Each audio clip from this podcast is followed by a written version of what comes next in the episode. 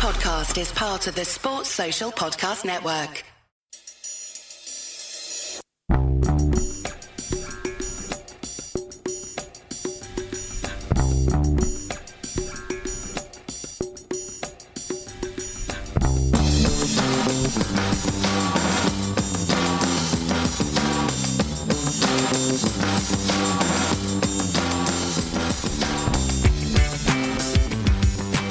Welcome back to a Celtic State of Mind. I'm Paul John Dykes, and this afternoon I am delighted to be joined by Brian Degning and Mr. Jim Orr, or what we like to call you, Jim, the Oracle. Here you are. And if we do get anybody else coming in, um, it'll be uh, I'll be delighted to see them as well because you guys, uh, your energy is going to be required today. I'm not feeling ropey. I'm just feeling a little tired after a wee uh, morning drive up from Liverpool. And if uh, you haven't seen it on our socials, and I won't labour the fact, I just wanted to say thank you to everybody who voted for us for this Gong, which is a, a football content award for the best content creator international. So we were in the international category, and ACSOM won the Gong. We were in another category as well, uh, which was let me just double check that one. It was the best podcast international, and that was won by the Totally Football Show. So great night was had, and thank you every single one of you for voting, and every one of our contributors, and every single person that supports the show. Uh, absolutely buzzing about that, Jim, and it's a great accolade for the whole team, isn't it? Well done, young man. I mean, this is this is your thing. Uh, you've done an, astonishing job. I mean, not just me, just sitting for a chat. You're the guy who's behind the scenes is doing an incredible amount. Uh, daily bulletins. I mean, who else does that? Uh, the amount of time that you put into this uh, match day stuff before the match, half time, after the match, the money you raise for charity is quite astonishing. Whether it's St Mary's or Jamie Tierney organising matches with St Roch's, giving Jerry Taylor the game and goals, above and beyond the call of duty. Uh, so well done, you. You thoroughly deserve it for all the work you put in. Well done. I appreciate that, Jim, and also appreciate every single member of the team because it is a team, and a member of that team is waiting in the wings. It's Mr. Alan Morrison. Here he is, and uh, I'm sure we will have loads to discuss. No, it's great to see you, Alan. It's absolutely brilliant to see you. Um, Friday afternoon, just giving out big thanks for all the ACSOM voters and all the contributors. It's a real thrill to go down there, and um, I think what happens with the speeches because. Uh, there's a bit of banter flying about, and if uh, Leeds United get mentioned, there's boos or Man U, Man City, whatever. So when you go up there, you want to just say a few words and get off that stage before uh, people start getting sick of the sound of you. Uh, but the point I made was that people who do this can inspire great things to happen. And Jim mentioned the charity, and I, I mentioned the fact that um, as a community, ACSOM's raised an incredible amount, 100 grand for charity, and we'll keep doing it. And there will be news of the charity weekend. They're coming very, very soon. Um, a date in December will be set. One final thing I want to say about it. Uh, I was sitting next to Aaron Fraser, who won the Best Young Content Creator, uh, Scottish boy who is doing some sterling work. So it was great to meet him, and also Sam North, who whose football adventures, footy adventures, were in the same category as ACSOM. He was sitting at our table, and uh, the Anfield Wrap, who are a platform who have helped us from the early, early days. It was great to see them all. But uh, let's have a wee chat about the football, shall we? Brian, plenty to discuss. And I found it interesting last night. Celtic had a, a bounce game, a friendly, and it was the second time this, this season that we've played a testimonial game. And we've sent a fairly strong side um, to Dundee, as we did earlier in the season against Ayr United. Last night it was for Cammy, uh, Kerr, and previously it was uh, Michael Moffat. And what we found was five, what you would ex- kind of expect to be in first team squads, five players um, all played the game. It was Scott Bain, Stephen Welsh, Yuki Kobayashi, Gustav Lagerbielke, and Alexandro Bernabei. Um, and when I was looking at it, I was thinking, great, they're getting game time. It's maybe not the best in terms of the competition, Brian, and the level, because these things are all about fun. And there was ex pros, Darren Day was on the bench for Dundee, etc. But I think what it does show is we do need a platform for these guys. Um, Brendan Rodgers obviously has seen two opportunities to send guys, including Tilio and Johnston earlier in the season and Kwon, to go and get games. But it shows that there's a real dearth of opportunities to do that, Brian. We need to have something in place, a platform where these guys can play more regularly.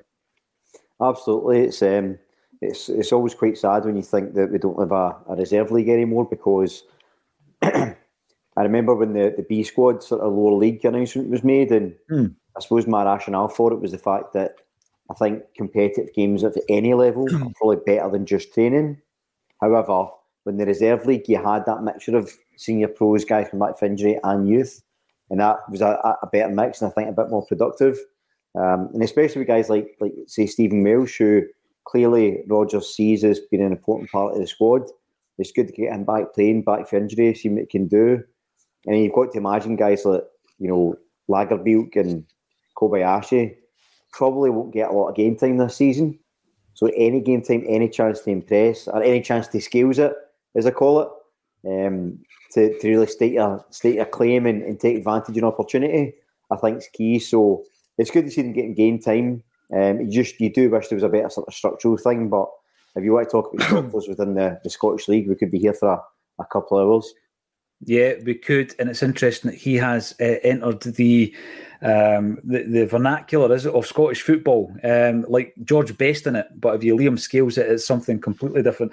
Which of the, the players that I mentioned, Brian, you know, Welsh has been given a new contract. Um, of and, and it's interesting that I'm asking the question of, of Lagerbielke. Which do you see uh, from the five having a future under Brendan Rodgers? Because there's a few doubts in amongst that group, isn't there? Yeah, I think so. And actually, probably the most surprising is the doubts around Lagerbielke. And I know he played a couple of games, but it felt as if maybe, I don't know if it's fair to say the games came too early for him or it was because of injuries. But I think there's some concerns that, you know, we've heard rumblings that Rodgers isn't a fan and it'd be interesting to see what happens there, especially after I think he signed a four year deal. So, that, so that's an interesting one. Kobayashi, you would imagine, will probably go. I think even under Ange, we saw at the end of last season, it probably wasn't cutting it think that's when um, Tomoki sort of came into the picture and started playing yeah. centre half more instead of Kobayashi. So it sort of shows where his future lies. Mm-hmm. Uh, Bernabei, I, I, think there's a player there, but I suspect that whether it's a behavioural thing or a, a you know a, a, character thing, it doesn't look like he's going to play much. Uh, I think he's got loads of ability, and actually, I said at the start of the season, um, one of the many things I've been wrong is that I thought he'd have played more than Taylor. I thought he was he was more suited to a Rodgers team with a traditional fullback with a bit more athleticism than Taylor. Um, so, I, I, to be honest, if Stephen Welsh shouldn't signed a new contract, I would probably have said I don't see any of them featuring moving forward. But given the fact that Welsh has a new contract, you've got to assume he'll at least be there in some capacity for the rest of the season. Yeah, it's interesting. Yourself and James have started the Alexandro Bernabei cult CSC. Uh, still big fans after all this time. Who knows what will happen because Liam Scales and previous to him, Tony Ralston, have reminded us that you know be very very careful as to who you write off. Um, Alan, what's your take on the five guys and the fact that we, you know we're we're using exhibition games to give these guys game time because there's no other opportunities for it. Yeah, so uh, you know, we need to remember that we some people give the club a lot of stick, uh, both in terms of you know, in terms of you know, no youth players coming through, etc., and then you know, um, you, you know, why why aren't why why aren't why aren't we developing our own players? And there's a lot of brickbats get thrown that way, but we've got to remember that structurally, Scottish football simply does not provide young players a pathway to first team football at the Premier League level. It just simply doesn't exist. And that's a structural issue that is on the hands of the SFA, who are responsible for um, development, right? Uh, you know, the, the, SPFL, they only care about the clubs, they only care about essentially, you know, the first teams of those professional clubs. The SFA are responsible for youth football and for development. And, uh, and they've utterly failed to provide a pathway for those young players. So, so we need to remember that. And Celtic have tried to be as innovative as they can within the constraints of Scotland. They've managed to negotiate to get their B team into the Lowland League, uh, but ultimately the fifth tier of Scottish football and the best will in the world playing Stirling University students is not really a, gr- a great preparation for Premier League football. So this season, they've um, again gone out and formed a relationship with a, a Austrian second division team, Ad, Ad, Admira Wacker, and mm-hmm. I think three lads. I think at the moment are out there on loan. I don't think they're getting a lot of game time, but that's you know. But it, it looks like we're moving to a model where those that show promise in the B team will then the the Austria gig potentially, and that's seen as being uh, a gateway. On top of, you know, we've seen successful loans for players. We've seen Ralston at St Johnstone, Scales at Aberdeen, McGregor at Notts County, going back a wee bit further, etc. So mm-hmm. we have seen some successful use of loaning players to competitive leagues a little bit lower down the pyramids in England or Scotland, but at least they um, they're getting competitive men's senior football. Um, yeah. But it's a conundrum, uh, and until you know Celtic are are not landlocked into this um, terrible uh, you know system for developing players, there's there's only so much the the club can do. I'm not saying the club couldn't do a better job of developing players. That's always the case, mm. but um, you know, again and again, it comes down to you know you've got a big squad of players. Now, this is where I'm going to you know try and be balanced here. And I, I said at the beginning of June, uh, you, I think we, I think I was on here or huddle breakdown or whatever, saying what is the to do list for the board uh, for the for the football operation. It's to, it's to get rid of a, quite a lot of players from the payroll that are clearly not going to be part of weren't part of Ange's plans, are not going to be part of uh, Rodgers' plans. And again, we did a poor job. I'll be honest with you, we did a poor job in the in the summer of getting rid of players that aren't going to feature.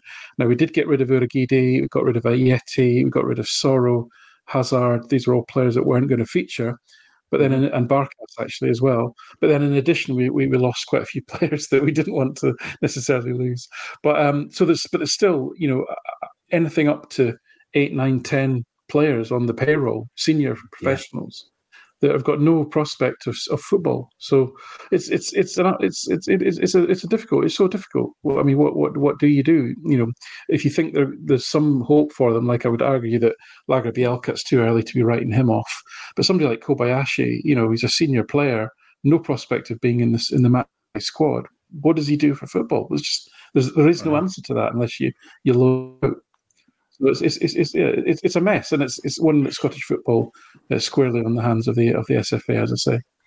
It's ludicrous. It really is. I mean, I remember uh, Brian McClair, uh, a man who uh, I've got loads of time for. I think he's a great advocate of Scottish football. He gets a, a top role at the SFA and it doesn't last because he's got ideas that uh, go against the grain. Uh, fifth tier, absolutely, Alan. The club are trying their they're damnedest to, to do something. Uh, they're getting the partnership with Admira Wacker, fifth year football, and the game stops us from uh, getting any kind of promotion. People have says to me, "Oh, you know, you're sitting in such and such a position, you wouldn't be promoted anyway." But um, if, for example, that was opened up to more of a reserve team rather than a, a, a, solely youth side, where there was a hybrid of youth, but like the, the lineup last night, hybrid of youth players with the fringe players then I'm pretty sure that the progress would would happen. And another um, uh, mention for a player who's gone out on loan and done really well, according to St Johnstone fans, was um, Adam Montgomery. Obviously, a bad injury down at Fleetwood, but uh, a player who seemed to be benefiting from the loan system. Um, Jim, what about so, yourself? So, well, well, I would say, well, what else is out there? What do other countries do? Hmm. I don't know what they do. I mean, we keep saying there's, there's no pathway here, but what do what do they do? That's that's question number one I'd ask.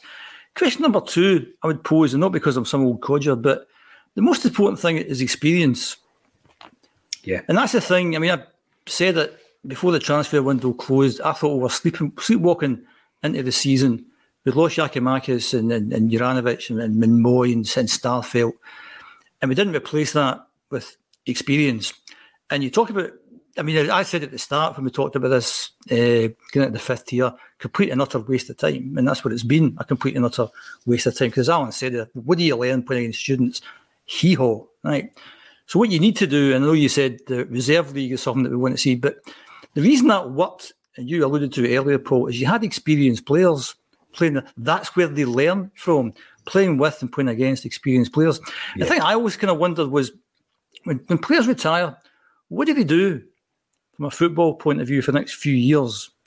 So you take somebody like Charlie Mulgrew, say, now Charlie Mulgrew could last 90 minutes, no problem, in that B team.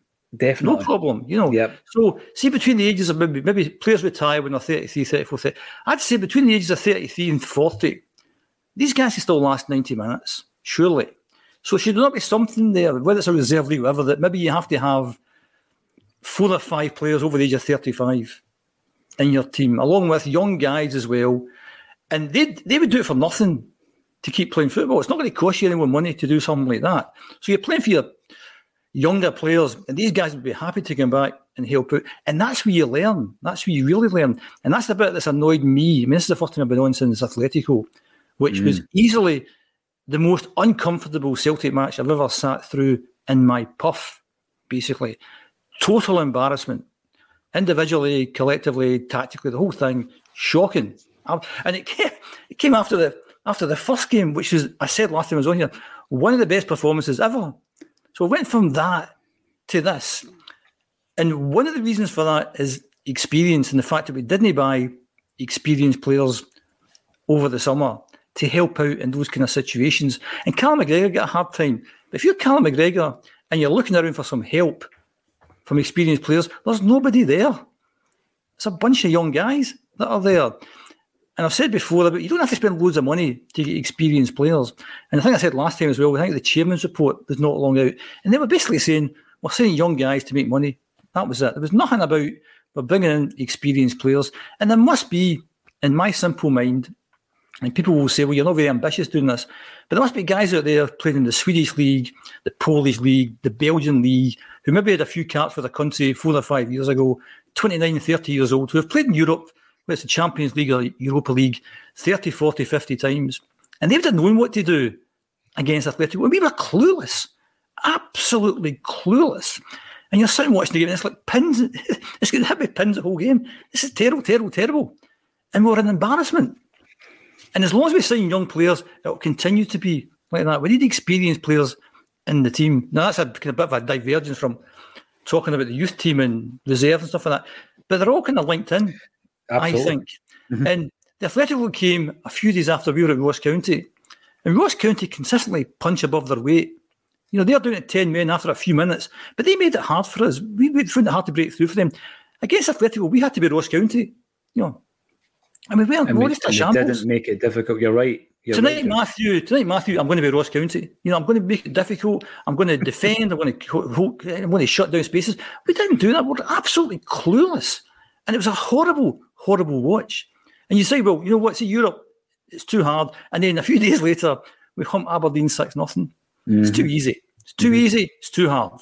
So, as Alan said, we're in the long, we're in the wrong league basically we need to find a league that we can play in that is somewhere in the middle. And I've always advocated that we need a European league based in relegation and uh, going up and down the leagues and base it on coefficients. So we're playing teams like uh, Sparta Prague and Ferencváros, and it's a proper game of football. It's too easy against Aberdeen and it's too hard against Atletico.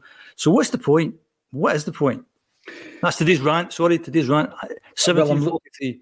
I'm looking forward to the second one later on in the show, Jim, because you say that's today's rant, and often we get chapter two later on, which I love. But right. see your point about the experienced players. I don't know if you were at the event we did with Brian McClair a few years back in McCool's in, in Glasgow. Uh, but of course, McClair had all that experience working in the academy at Manchester United, um, overseen by Sir Alex Ferguson, and then he gets his big role at the SFA. And he spoke that night, or that day rather, about the fact that he wanted three, I was going to say ex pros, senior pros, who, as you say, they're maybe their, their competitive edge had gone and they're maybe a wee bit too old to make it in the first team to play in the reserve team. Um, and some of the examples he gave were people like Tom McAdam at Celtic, who had long since retired but was still playing reserve football. And mm. you would play him alongside a young centre half, and he yeah. would learn more from a 90 yeah. game minute game of football Correct. than yeah. hours and hours and hours of you know PowerPoints and all this kind of stuff. So and video analysis and that. But yeah, it was the, the exact same point that Brian McClair made. It's something he was trying to push when he got his big job at the SFA. We all know it didn't work out. And and the thing is, Jim, is if you want uh, total domestic dominance, and that that's your ambition for Celtic, be you a fan or a member of the board, then we're fine. We're doing all right in that respect. But the other end of the scale, if like me, you do have ambitions in Europe, I think you're right. We're in the wrong league. Wasn't it the um, remember the Alan McDonald thing that he really pushed, and it was they called it was it G eight? They called it G eight, didn't they? And it was eight different leagues. And as you say, there was promotion and relegation. So you could be promoted to the league by winning the Scottish division, but you could also be re- relegated back into your domestic league as well. Well, the big teams in Europe are pushing for the Super League, and that, and that that top division would be the Super League, apart from the fact you can get relegated because they were after some sort of franchise system, mm-hmm. I think. So your Reals and your uh, Atleticos and Liverpools and Man Cities and Real, all these guys, Division One, and we're in Division whatever we're in, four or five, because our coefficient is horrendous as well. Is there not something like fifty odd, Alan? Do you know that stuff, Alan? Are we not fifty? Alan, Alan is frozen by the looks of it. He's back. He's back. No, he's, he's laughing now. That means he's back. and across the city, there's something like 20 odd or 30 odd, something ridiculous like that. So, anyway, that's. And I'm not going to do a rant. It's too early for a second rant. So, well, I was going to ask you, Jim. You were telling me how um, it was, and again, you've watched Celtic through, you know, Neuchâtel Xamax. You've watched Celtic through Slovan Bratislava. Uh, real bad results in European football, as well as the Barcelonas and, and the PSG results, etc. What made it? What made you feel that it could have been the worst? Was it the fact that it could have been quite easily eight or nine on the night. You know, it was one of the games, Jim. It could, have, it could have been 10, 11, 12. Yeah. It could have been mm-hmm. anything they wanted. And even when we get, we get hammered with Barcelona and PSG a few years, I didn't feel like that game the other night where every time they came forward, they're going to score. They're hitting the post, they're hitting the bar, Hart was making saves. We were just completely clueless. And then the subs at half time, we came on, you're thinking, no, no, just show up. Mm, we're out of depth yeah. here. Just do a Ross County. Just you know, don't get involved, cut spaces. Let's get away here with three or four goal defeat. I think we'd have lost anyway. I thought we'd lose the first game. And in fact, I'd say uh, in the actual group chat uh, before the game, I was outside the game about to go, and I said, uh, I envy you guys at home because you can hide behind your couch. I'm at the game. And then they were just at, at half time, I then text, wow, it's mm. just wow at half time. You should never text during the game. Anyone texts during the game should get their phone taken off them. That's just ridiculous thing to do. But half time, I'm thinking, wow, just absolute wow. And you go from that to that. And I know the sending off and that changes the game. But if you're experienced players and you can through that Celtic team, Hart International, Johnston International, CCV International, Scales an international player, Taylor's an international player, McGregor's an international, O'Riley, Bernardo was it plays, under 21 players, Kyogo yeah. International, Maeda International, pal international players, uh, uh, and they were, and uh, and they get played with on the night, and it was embarrassing. It was like sitting there with something like pins the whole game. Oh no, no, no! And just stop the game, please. Just stop the game. If it's a boxing match, it'd have been stopped five minutes into the second half. No, that's enough. Throw in the towel. It's too much. And Celtic Football Club should never, ever, ever, no. ever get through something like that. So you then take a wee step back, as Alan would do, and start to well, why? Why did it come to this? Well, let's look at the players that we got on the park. You know, and you, I mean, you interview Martin O'Neill, not that you need the plug, and Johnny sell out phenomenal. And you're kind of Martin O'Neill's best pal these days, right? and I've heard Martin O'Neill talk about his team, and he would talk about we didn't have one captain. There wasn't just maybe Tom Boyd or Lambert, but with Lenny and with Sutton and with yeah. captains, you know, guys you can depend on. As I said earlier, who did Callum McGregor have to say, who's the other captain I can turn to? Because they played the first Champions League in Feyenoord. Lagerbielke, first of the game in Europe, sent off. Home, first of the game in Europe, sent off. Yeah. Maybe it's no great surprise that these guys are getting sent off because it's the first time they've done it. And you get back to what I said a minute ago. This is rant number two. Experience. Experienced players wouldn't do those kind of things. I'm not saying we would win the game. Of course we wouldn't win the game. But we would have a better shape about is we would know what we were doing. We could just know what to do. And as I said, the, the kind of mythical 29 year old Swedish guy who's played 50 games in Europe and plays for a top team in Sweden, he'd know what to do in those situations. He'd advise other people. But we didn't have that. We just loads of young guys, inexperienced, bad shape, bad formation, bad tactics, bad in-game management, bad everything. And Celtic Football Club shouldn't have it. And if I'm an Aberdeen fan, I'd look to last Sunday and say the same thing. Yeah, I'm Aberdeen. I shouldn't be losing six nothing to anyone, mm-hmm. despite the gulf in resources. I shouldn't be losing six nothing at Parkhead. I really shouldn't. And if I'm a, if I'm an Aberdeen fan, I'm appalled by that. I'd be seeing it's like pin stuck in you again going to Celtic Park. And my thinking about the big two leaving Scotland. That would be good for Scottish football. Because if I'm an Aberdeen fan, a Hibs fan, a Hearts fan, I'm never going to see my team win the league. I'm never ever going to do that. And that's why I always say about when people say, well, the Celtic fans are the best in the world. Of course they're not. Because we're used to winning. With a game this season, not nothing each against St Johnstone, you can get booed off the park by sections of the support. Right. so how does that make you the best? And, and Celtic fans are great. I'm not having to go with Celtic fans, but just the perception that, you know, that we're in any way, shape or form, it's dead easy to support a big team until you get horsed, and then you start looking for the excuses. I'd, I'd love to see the the competition being like it was in the 80s, and Alan will remember that. Like, with Dundee United coming to Celtic Park, and you're thinking, see if we win today, that'll be great, because there's some team. Aberdeen, there's some team. Hearts yeah. are really good as well. It was competitive. It's not competitive anymore. And I'd love it. I mean, and they say, well, if you took the big two out, there wouldn't be much money in Scottish football. There's no money in Scottish football as it is. In actual fact, if your Hibs or Hearts have a chance of winning the league, your crowds are going to are going to soar. And other people who are not, I mean, like, like us, if if we were in a different league, we still pay attention to maybe Hibs and that. You may actually go to those games. You may actually um, watch those games in the telly. You may want Hibs to win the league. You know, so rant number two, 25 32. no, but the thing is, Jim, that you, you go back to the 80s, that will never happen again. Never. You know, the competitive Dundee United, Aberdeen, and even Hearts. Remember, Hearts almost won the league. Love Street 86, we focus on our side of it, but Hearts then had a fantastic run in Europe where Bayern Munich, now, was it the Cup Winners' Cup or the UEFA Cup? It was the UEFA Cup, wasn't it? And Bayern Munich knocked them out in the quarterfinals, remember? So they had a right good side in the 80s as well. We don't have it, and it will never happen again because the disparity in finances is so wide. Brilliant point, though, Brian, made by Jim in relation to Martin O'Neill's team. You look around that dressing room, you've got four captains at least in Tom Boyd, Paul Lambert, Jackie McNamara, Neil Lennon. And then you've got the kind of talisman and um, Chris Sutton, Henrik Larsson, John Hartson, that, type of player. And I think it's a great point. It's all brilliant bringing in young guys, developing them, selling them for massive profits. But you're going to have a situation in that cycle where you're looking around that dressing room, you don't have the same level of experience. You know, that you, you could hang your coat on, would go to battle with you, etc., because they're still learning. And we've seen that in experience with Holm and Lagerbielke in the, the first Champions League game against Feyenoord. Um, in relation to where we go in January, I do expect quite a few players because of what Alan said. We didn't quite get enough out uh, last time round. Um, as is always the case, loads of people are going to be linked to Celtic, Brian. But um, what are we going to do in terms of business? Who we who we looking at? Who will where are we looking to strengthen come January? I, I, know a lot of people are concerned with the Asian Cup coming up and the fact that we've got O and Kyogo potentially uh, not uh, at the club for a, a period of time. Um, is that the priority? Is a left back a priority? Goalkeeper, midfielder? Where do you reckon we need to strengthen, Brian? I think where we need to strengthen is exactly where we need to strengthen in the summer. I think we still need a left back. I still think we need a, a, a keeper. I still think we need another striker.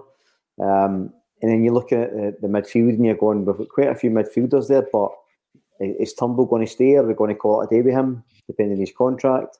If he leaves, we probably need to replace him because, regardless of what people think about him, his goal scoring record's excellent. Um, it, it, really is. So I think that um, the, the, the situation, sadly, is almost exactly the same. Mm. What was interesting, I thought, for Brendan was he was talking about how he would look inward first, he would look internally first yeah. for covering these yeah. positions. Mm-hmm. And if I got quite excited, I thought, well, maybe finally he'll give one of the younger guys a chance. But then he was talking about, oh, well, I had used Jimmy Forrest as a, a striker in the past, and you think, it's not really what I'm looking for, Brendan. To be honest, it's I, I would rather try something and, and just on the back of Jim's first uh, first point, I was going to say first rant, but the first point, um, and the fact when you're looking at these teams that have got experience in, in youth, that should be what your first team is. There's no reason against Aberdeen we're 3 up up. There's no reason we couldn't have brought on a couple of younger guys had even been on the bench to give them a chance to put them in that position competitive and see how they got on. Safe environment. There's no reason that couldn't have happened. We talk about Jim talks about um, and rightly so these guys learning for senior pros. Well, if they were in the dressing room, we can keep with them playing even 10, 20 minutes, a game where we're winning, learning, maybe showing up, maybe a visitor injury coming straight in. That's an easier fix than because we're not going to change the reserve league. To the point Alan and I made at the start, that structurally, it's, it's the SFA and the Scottish League's no fit for purpose. So we can't change that. The B League's not going to improve anybody. Only how we sort of how we get our own players moving. And at Jim's point, you see that in other teams like I know Man United are rotten this season, right? But they still will always bring in one young guy. Some of the young wingers at like 6, 17, 18 to just play in a game. You still get your 10 first teamers that are, that are doing well and one youngster just to see how they got on. There's no reason we shouldn't be doing that. Um, I think it's a wee bit excuse making at times, if I'm honest, because we say, well, can I do this because of this? Can I do this because of that? It's like, we don't want to try it. And if it fails, mm-hmm. then you can say you've done it. But if you don't try it at all, there's no excuses. No, I, I agree with that. Uh, Michael McDonald, with ACSOM winning awards every year, is it just a matter of time before their big stars, you know who you are, depart for pastures new? I'm not sure. Who, who are the big stars, Michael, that you refer to? Um, I can't speak for anyone else, but what I would say is that uh, the way I view this, ACSOM's my baby, and this is what I do, as Jim said, on a daily basis, every single day, seven days a week, I work in some way, shape, or form on, on a Celtic state of mind for a number of hours. And uh, if it can be used as a platform for the likes of the brilliant Amy Canavan or the excellent Declan McConville to come in and um, get some experience and move on to Pastors New, we wish them all the very best um, because I think you know it's nothing. There's nothing better than seeing somebody just flourishing in that environment. Talking of which, flourishing in the environment, Alan Morrison. I want to you know pick your brains about Liam Scales, right? Um, I want you to tell me: Did you see it coming? Mm. Had you seen anything? Uh, in previous data, for example, that would suggest he was going to do what he has done. We used to say it was a Tony Ralston moment. It's now a, a, a Liam Scales moment. He scales it. Um, and also, the big question that I've seen a lot of is how long does it last, Alan? How long is it? People have called it a purple patch. Um, Brendan Rodgers is talking about new contracts. Where, where are you with this, with, with Liam Scales' resurgence? So, so Paul, uh, you uh, you can confirm we didn't speak before this show, but yeah, there's an article coming out on this very topic on the Brilliant. Celtic. Um, just just a couple of just before I get into that, there's a lot of things I could talk about in top of Jim's conversation, but I'll just a couple of little f- facts, if you like. Um, long story short, right? The Atletico Madrid game to be honest with you, we've seen it before, and it's not. To me, it wasn't a surprise. Okay, um, guess how many uh, games Martin O'Neill avoided defeat in away from home in the Champions League group stages? Not many. I'll take the first look. one, right? One draw. One draw in nine games. Mm-hmm. Go back and got us into the last 16 twice. Guess how many away games in Champions League group stages he avoided defeat? Not many. He lost every single every single away nine. Okay. Guess which manager has got the best record of all Celtic managers in Champions League away games?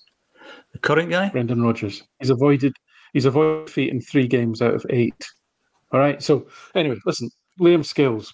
So um he's he's got enough minutes under his belt to do a sort of proper comparison. So what I haven't done yet is done the full sort of scales versus the population of centre backs the Van Dijks, the Ajers, the Julliens, and blah blah blah blah blah. I've not done that. Okay, what I did, what I've, all I've done is I did a straight compare between Starfelt last season and Scales this season, playing in the right. same position.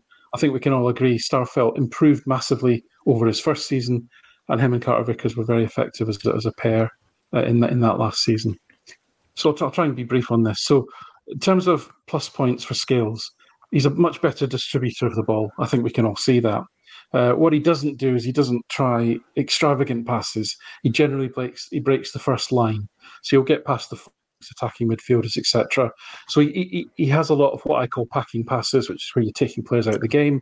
A high volume but low value in terms of they're, they're reasonably safe passes, but he makes them and he progresses the ball well, far better than Starfelt, who who, who was relatively limited in that in that regard. He also wins more aerial duels than um, Starfelt, and again, probably not surprised about that.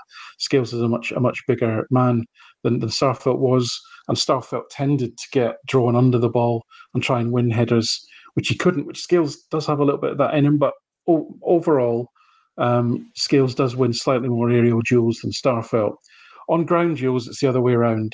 And this really comes back to probably what is the, the biggest limitation uh, of, of Scales compared to Starfelt, which is Starfelt was a very aggressive front foot defender. He always tried to win the ball, even when it wasn't there to be won.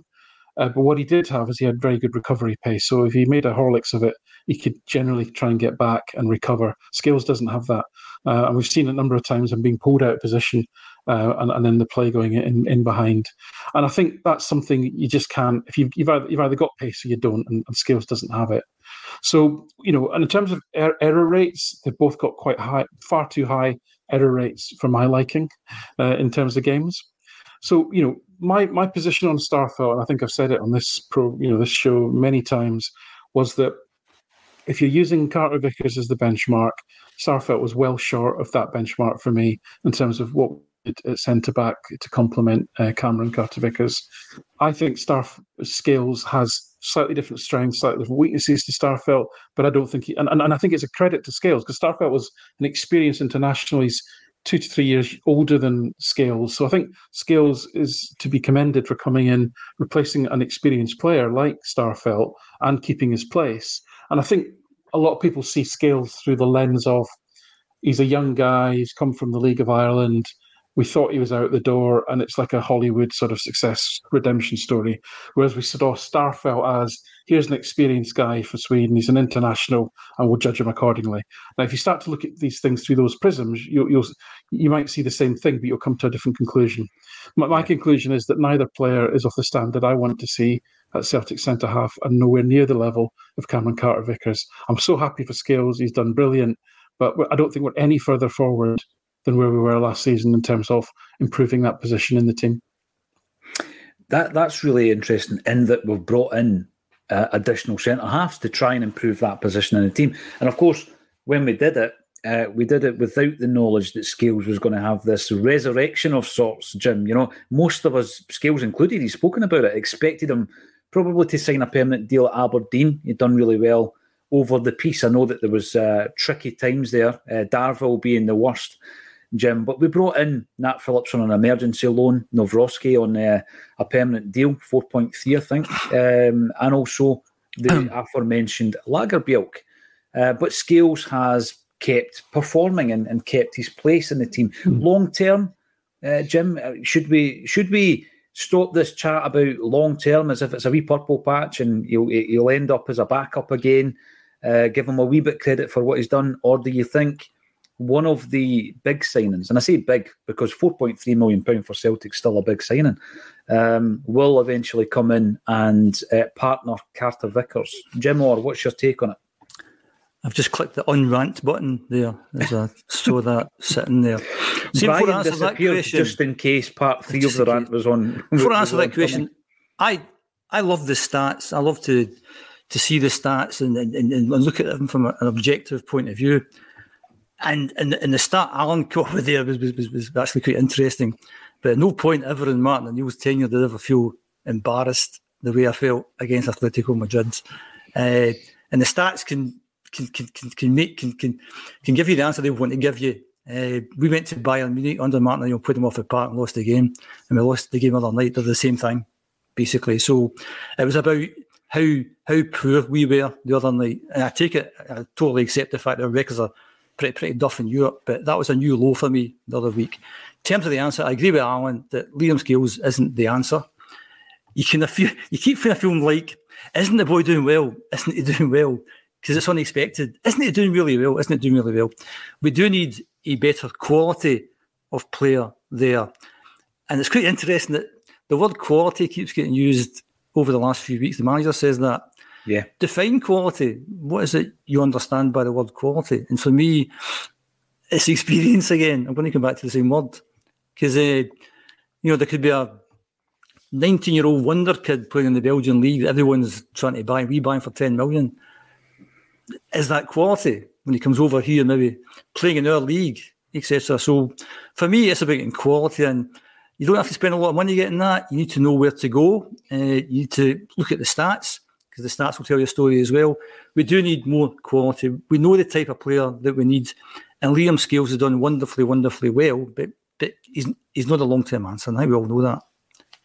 The big thing again is um, we do look at it uh, through a different prism, as Alan was saying. I find that really interesting because we, we speak a lot of, about biases on this show, and you are biased towards certain players, Brian. I mean, it was difficult for a long time to ever give Tony Ralston any credit because people went into meltdown. It was like, how dare you give him praise? And then eventually, a lot of people got turned around by him. I think we're going to get into a position, O'Brien, where we do have players like Liam Scales, Stephen Welsh, Tony Ralston, and there'll be others um, who you could probably go out there and, and maybe Greg Taylor, I want to talk to Alan about him as well.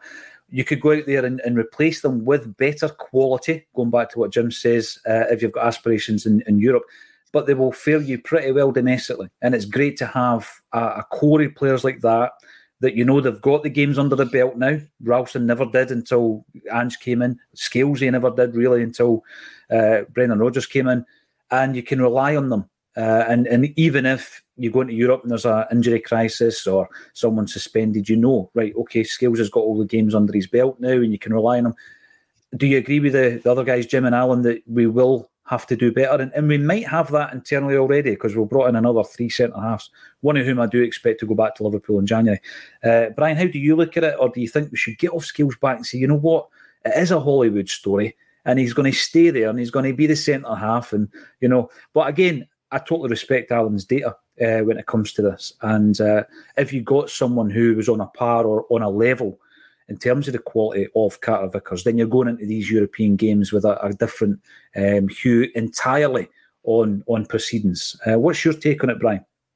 So I think you know it's an, always an interesting thing because there is a cynical part of me that when people talk about say Scales, Ralston, etc., and they say, "Oh, he's doing really well. He's getting for the jersey. It's really good," and you think, well that should be a prerequisite for playing at Celtic. You should always give everything for the jersey and do the best you can and, and be able to you know complete domestically. So, you know, that's a something because you do like to, you know, support the players and say, well, he is a bit of a surprise. But of course, longer term, you, you should it doesn't matter who it is, you should be looking to improve on Carter Vickers.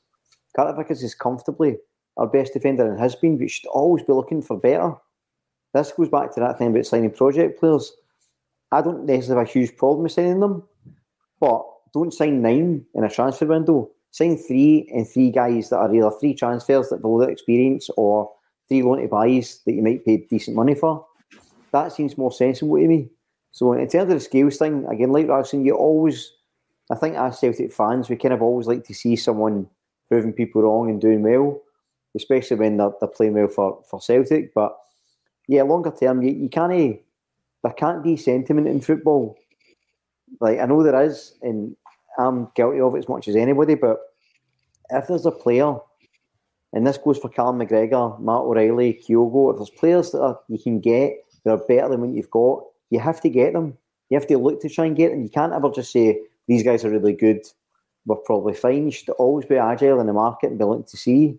Um, so I, I, think that, yeah, he's done really well and it's, it's good he's continuing to do well, but it's probably indicative of our failures in the transfer window that he is the number one or the number two centre, uh, number two centre back choice.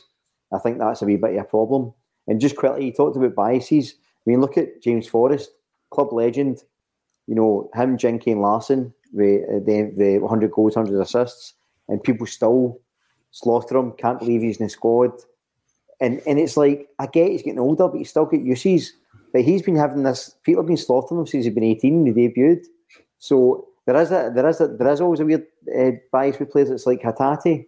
Like I, I love Hatate as a player, but he's got very clear weaknesses in his game. But uh, I know as Alan's found out, if you're in any way critical of him, people go bonkers, and you go, "Well, hold on a second, you, you can't you can't say that guy's perfect and he's brilliant." remember one time I got absolutely rinsed for saying Kyogo was out of form because then they scored for a bit, and people went nuts. And I was like, "Guys, calm down. If people can have form, they can go up and down. It's all right." Uh, you, you know his dad. You don't defend him. People have hmm. biases and it's inherent, but that's just the kind of nature of football, isn't it? It's just what you do. You're not his dad, brilliant. Talking to Kyogo, he is a star man in this year's Christmas advert. Um, obviously, there's a big focus on the advert. I think on the foundation, uh, you know, rather than looking at the advert as a way of punting all the merchandise, they've even had a, a wee kind of tongue-in-cheek moment at the end. I don't know if you've seen it, Have you seen it, guys? You seen a Christmas advert? So there was a wee um, teaser this morning. I, I, won't ruin it for you, okay? But there was a teaser this morning, and then it was premiered at uh, twelve. And I've got to say, the production of these things are, is always brilliant. It's worth watching. Uh, but the focus really is on charity and giving, and um, that I think the club need commended for because in the past we've been trying to punt all this, the Celtic merch uh, with these videos. But there is a wee nod to that at the end. Um, go and give it a watch. You'll see what I mean. Uh, nice and humorous. By the way, here's another big beauty. I'm just going to pull them all out. All the big. Look at the size of that. That's from St. Roch's. Look at that. Brilliant. I'm going to have to get these up on the wall behind me because the wall is looking like a jail cell. But that that came in. Uh, gratitude from St. Roch's for a Celtic state of mind um, for the centenary game that uh, obviously we pulled together the Celtic Select and Brendan Rodgers came along for the second half as well. And it was a game and an experience I will never forget. So thank you very much to The Rock for that. That will take pride of place alongside um, the awards that we've uh, brought in over the years as well. Double Denim comes in. Sorry, guys, at the bottom, this is covering your face. Must start by saying a massive congratulations um, to myself and the ACSOM team. Testament to the hard work, commitment, and passion for all things Celtic, and such a great platform to give a voice to the fans. When people come in and say that, uh, we don't take it lightly. We do appreciate every single one of your uh, comments. Thank you so much for your support and for your votes in getting us down to Liverpool uh, last night. Beautiful stadium, by the way, Anfield. Gorgeous stadium. Hadn't actually been to Anfield since 1990. That's how long it uh, has taken me to return. Um, I went to a game in 1990 against Nottingham Forest. I was talking to the Anfield Wrap uh, guys last night about this. It was two each. Ian Rush scored the first two. It was two nothing at half time, and Nigel, a young Nigel Clough scored two for Nottingham Forest.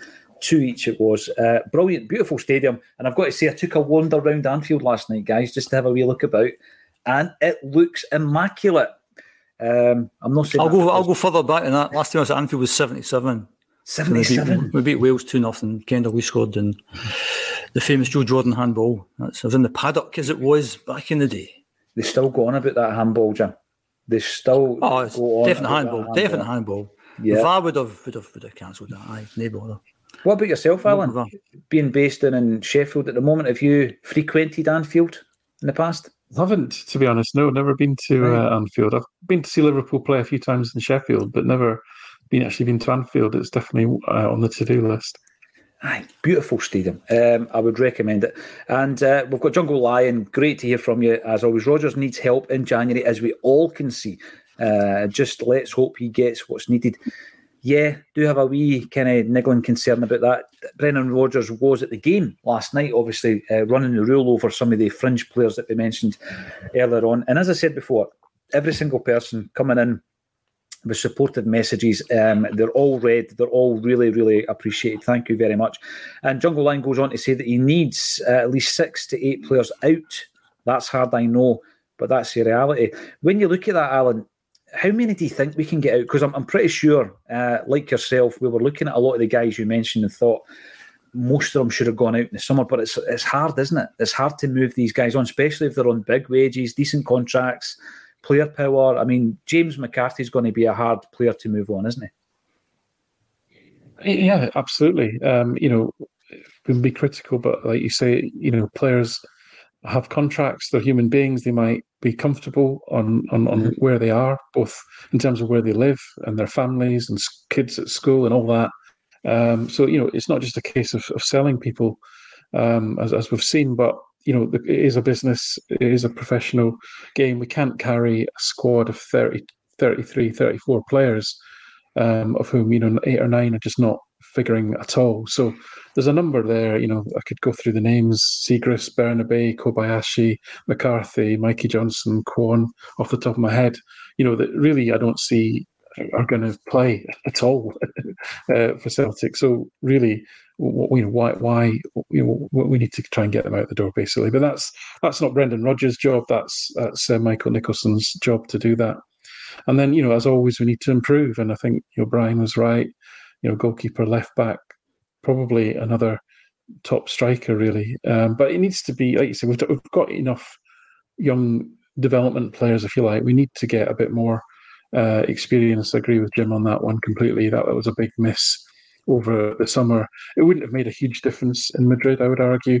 We could spend all this, I don't know how much money we've got in the bank, 70 million. We could spend all of that and still get beat 6 0 by that Madrid yeah. team, to be honest with you. Mm-hmm. So this is, mm-hmm. where, this is where we have to be realistic and clever about, about what we do.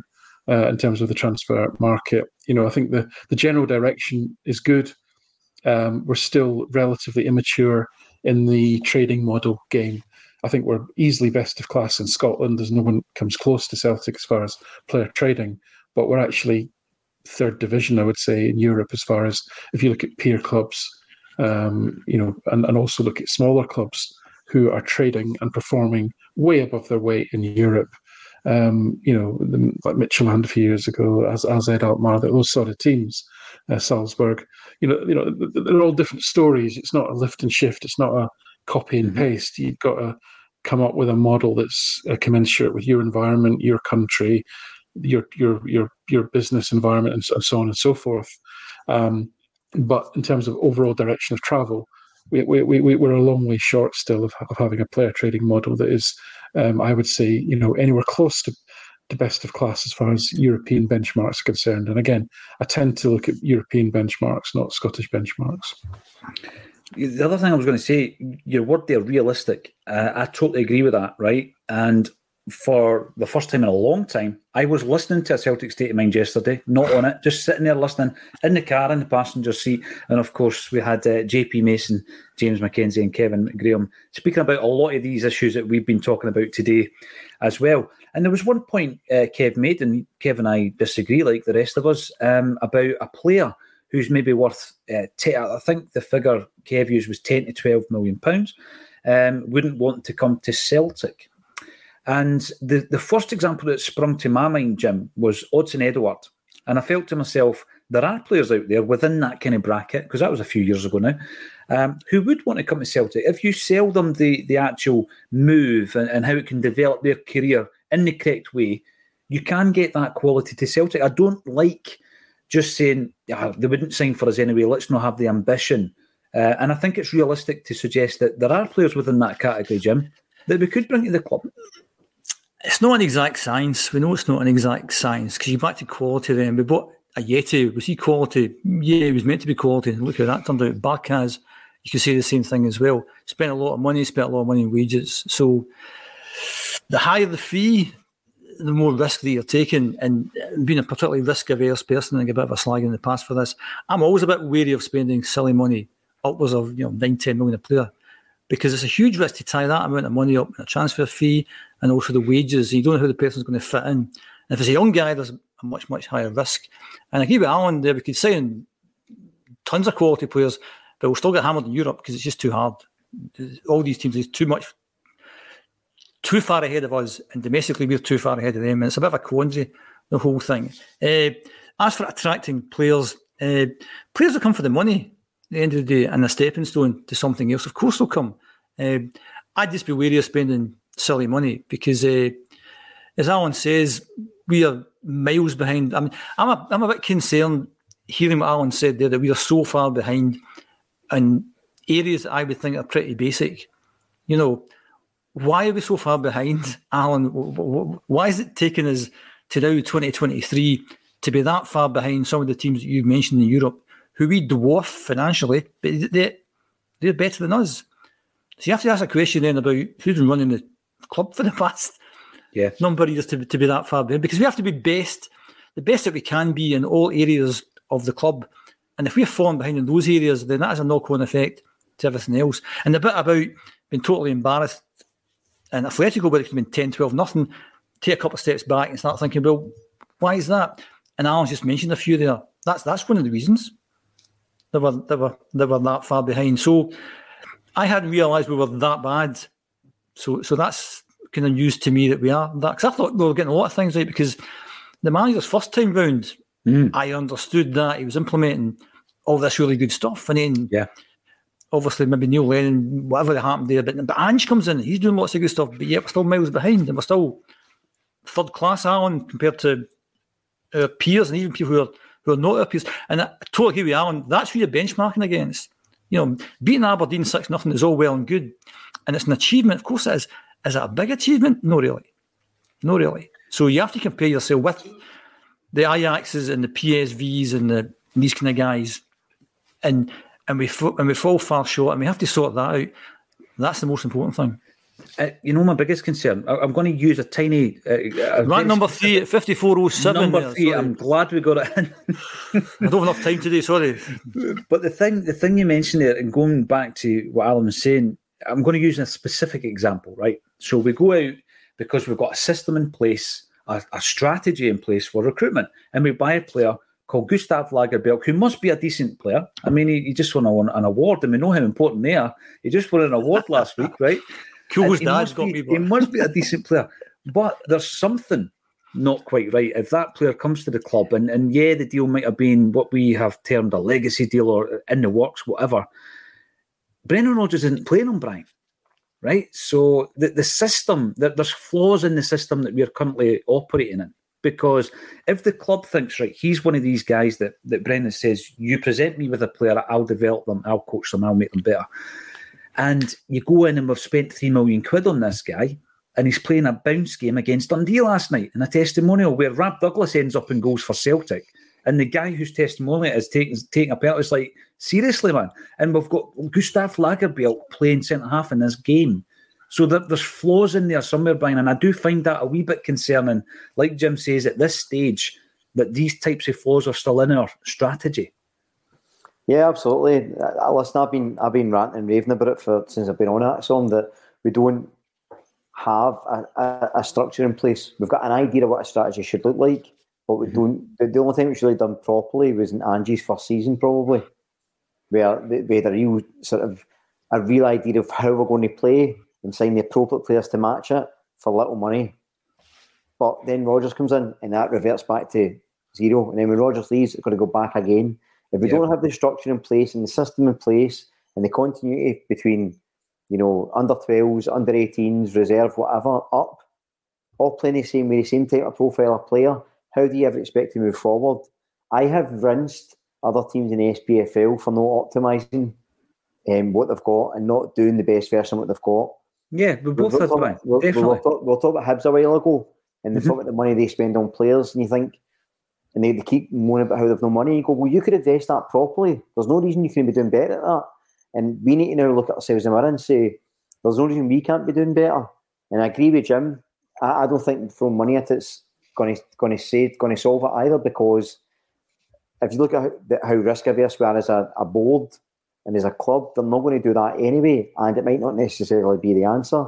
What I would suggested before would have been that what's the things we can fix? So we know we can't sign the players that Atletico Madrid can buy. We know that, right? We don't have the attractiveness of playing the Spanish league. We know that.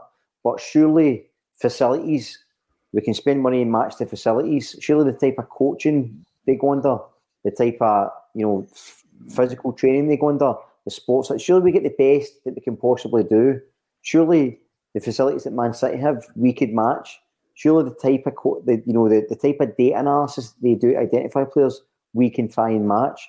The question then becomes obviously if you identify them, can you sign them? But you, there's things that we can equalise off the park to try and affect on the park, and we don't. It's a lack of strategy and a lack of optimising what we've got. And I think I've been really critical of the SPFL, other teams for doing it and complaining. I can't give us a free pass on it because we're not doing it properly we work very well as a business. Financially, we're in great nick. You know, as a sort of a, a sort of small to medium sized business, we're doing really, really well. Can't I argue with that? But the product in the park doesn't equate to the same thing, and it is frustrating. And the big thing for me, I keep going back to though, I think what we have definitely got right is the manager. Um, now, Jim's right, you know, implementation of, different um, aspects of the job first time round, which you know, may or may not have been continued, and that's the concern. And he's back in at the helm, and I'm confident that we've got the right guy at that at that uh, level uh, in that position. So hopefully he's able to um, inspire change. Um, K Matsu, great to have you back. No coherent strategy, simple as that. And it goes back to the attitude that players will come and go in two to three year cycles. If you want real success, you need stability. We've also got uh, Charlie McGarvey coming in. Uh, some people are happy beating Aberdeen 6 0. I was saying this earlier to Jim. Um, some folk are quite happy just with the domestic dominance. And I say just, like like we're taking it for granted now. Some are more concerned about getting beat 6 nothing by Atletico. Uh, there are teams with worse budgets than ours who are more successful in Europe. I think what it comes down to is whether or not there is that ambition in the boardroom for European uh, progression. Or, like Ian Bankier said not that long ago, um, it's too hard, so why try? Because that was his attitude. Uh, Tom Boy, thank you again for your congratulations. It means the world to us. Uh, I really, really appreciate it. It has been a busy wee week whereby we um, have somehow managed to get up the road this morning to host this show. And thank you to Alan, Jim, and Brian for getting me through it because uh, I'm probably running on about three or four hours sleep. And how long does it take for Liverpool? About five hours in the motor up from uh, Liverpool as well. I would uh, tell you all to go and watch the Christmas ad. If Kyogo doesn't put a smile on your face, then you know, bah humbug, uh, because it is cracking and it's all for a good cause. We will be announcing our plans for the Christmas charity weekend as well very, very soon. Thank you, every single one. You have a great weekend. And thank you to Jim, Brian, and Alan for joining me on a Celtic State of Mind.